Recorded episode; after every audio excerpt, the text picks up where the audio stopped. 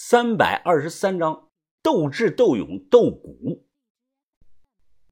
于哥手里拿着老杨的外套，他小声的问我：“于峰，你身上痒不痒啊？”“不痒啊。”“你呢，于哥？”于哥也摇了摇头。我们手上、脸上可是涂了这个盼盼给的这个半盒水，现在既然不痒，那就证明门外没有啥危险，周围呢也不存在什么毒物和蛊虫之类的东。我手里举着蜡烛，于哥上前啊，拔掉了门栓，伴随着“吱呀”的一声，门推开了。杨哥，你衣裳。开门后，突然看到老杨是低着脑袋，是竟然一动不动。再往下一看啊，顿时吓得我心都跳到了嗓子眼儿了。老杨呢，竟然是脚后跟冲着我。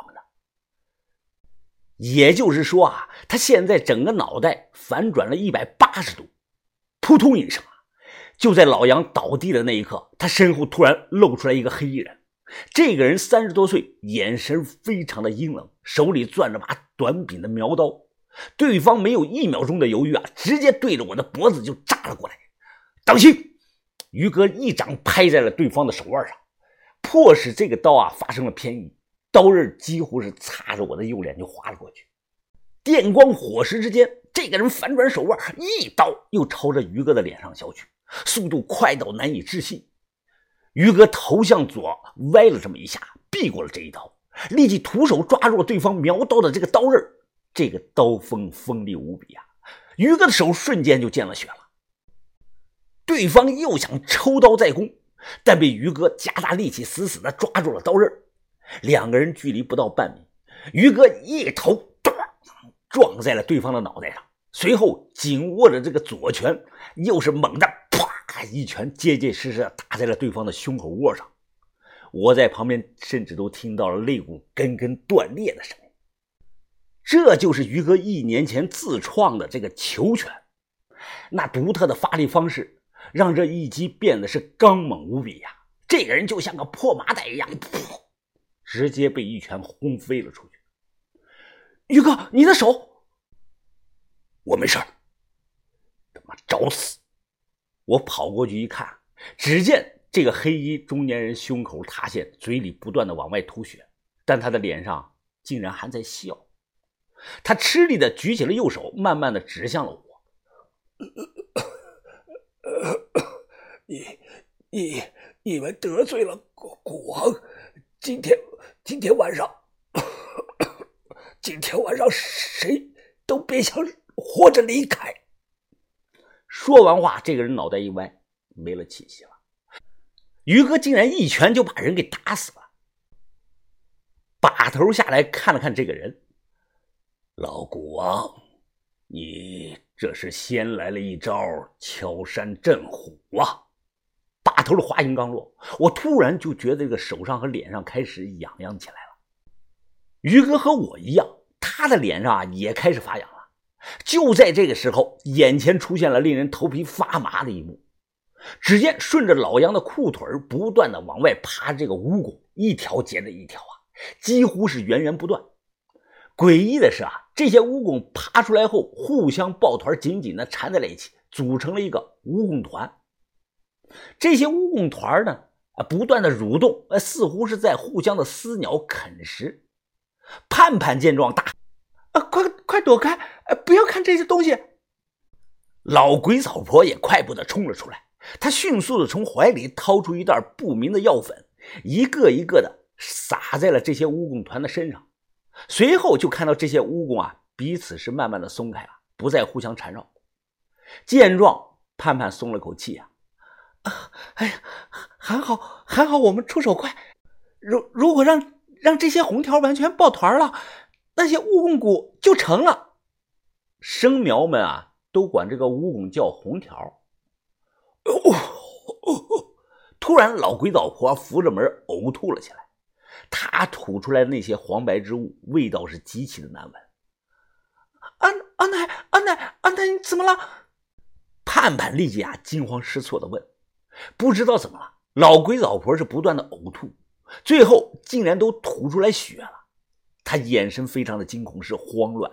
随后抓了这个一大把不明的药粉，就往自己的嘴里送，大口大口的吃了起来。过了有两分钟，老鬼草婆啊，慢慢的不再吐了。此刻他的脸色是苍白如纸，一点血色都没了。然后就看到他随手捡了一根树枝，在地上那些自己的呕吐物里啊，不断的扒拉着，画面极其的恶心。最后，他竟然从自己的呕吐物中扒拉出一条灰白颜色的这个小虫子，不仔细的看都发现不了。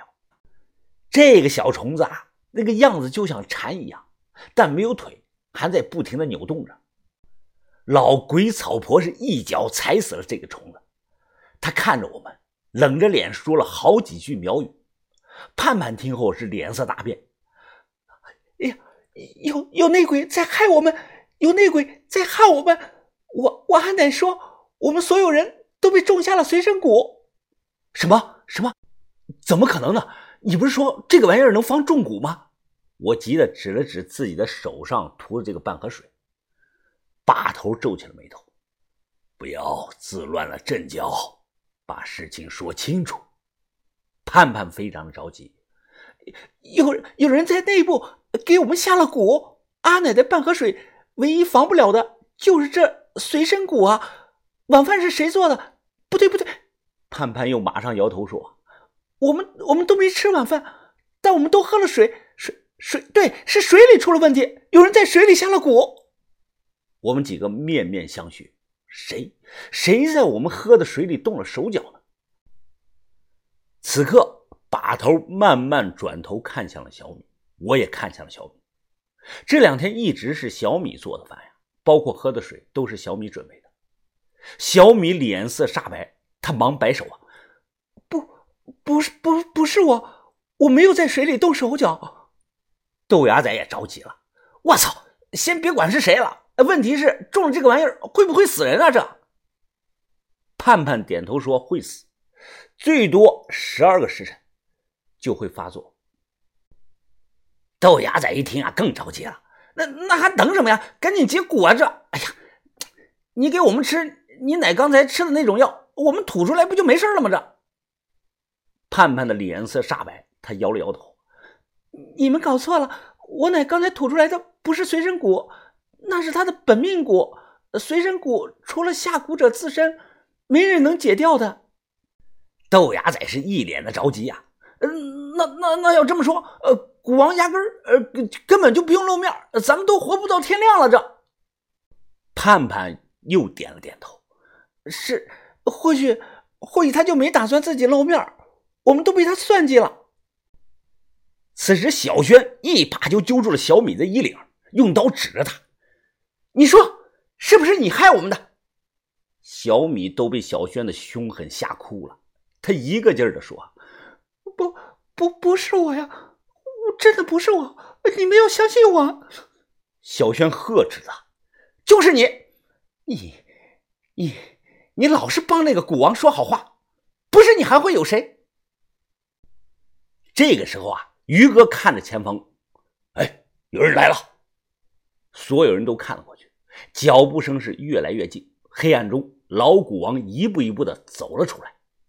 他最终在离我们十米开外的地方停下了脚步。老古王看着我们这里，他声音沙哑的说道：“老鬼草婆，没想到你竟然会帮外人一起对付我。我们从小一起长大，可是一个寨子的人呐。”老鬼草婆是面无表情，没回话。老古王和我们保持着安全距离。中了老夫的随身蛊，天下就无人可解。接下来，你们只能慢慢等死了。随后，老古王看着一言不发的马凤凤，小贱人，你做的很好啊！马凤凤是浑身瑟瑟发抖啊，似乎老古王的一句话就让他怕到了极点。就在这个时候，把头突然迈开了步子，朝老古王走了过去。最终，两个人相距两米不到。老古王看着把头。跪下来求我，我或许心慈手软，能帮你们解了随身蛊，放你们一命。把头冷着脸是一言不发。过了几秒钟，把头突然从怀里掏出了我的手枪，对着老古王的脑袋啪啪啪连开了三枪。老古王前一秒钟人还在笑呢，后一秒钟啊，半个脑袋就被打烂了。只听到扑通一声，他脸朝下趴到了地上，死的不能再死了。把头蹲下是面无表情。我们要是不假装都中了蛊。你也不肯露面出来呀！马凤凤突然跑着就冲了过去，他伸手从怀里摸出了一把不知道从哪儿偷过来的这个剪刀，对着老蛊王的尸体就猛扎呀，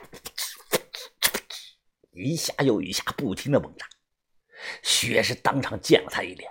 马凤凤还是不断的大喊：“去死！去死！去死吧你！去死吧你！”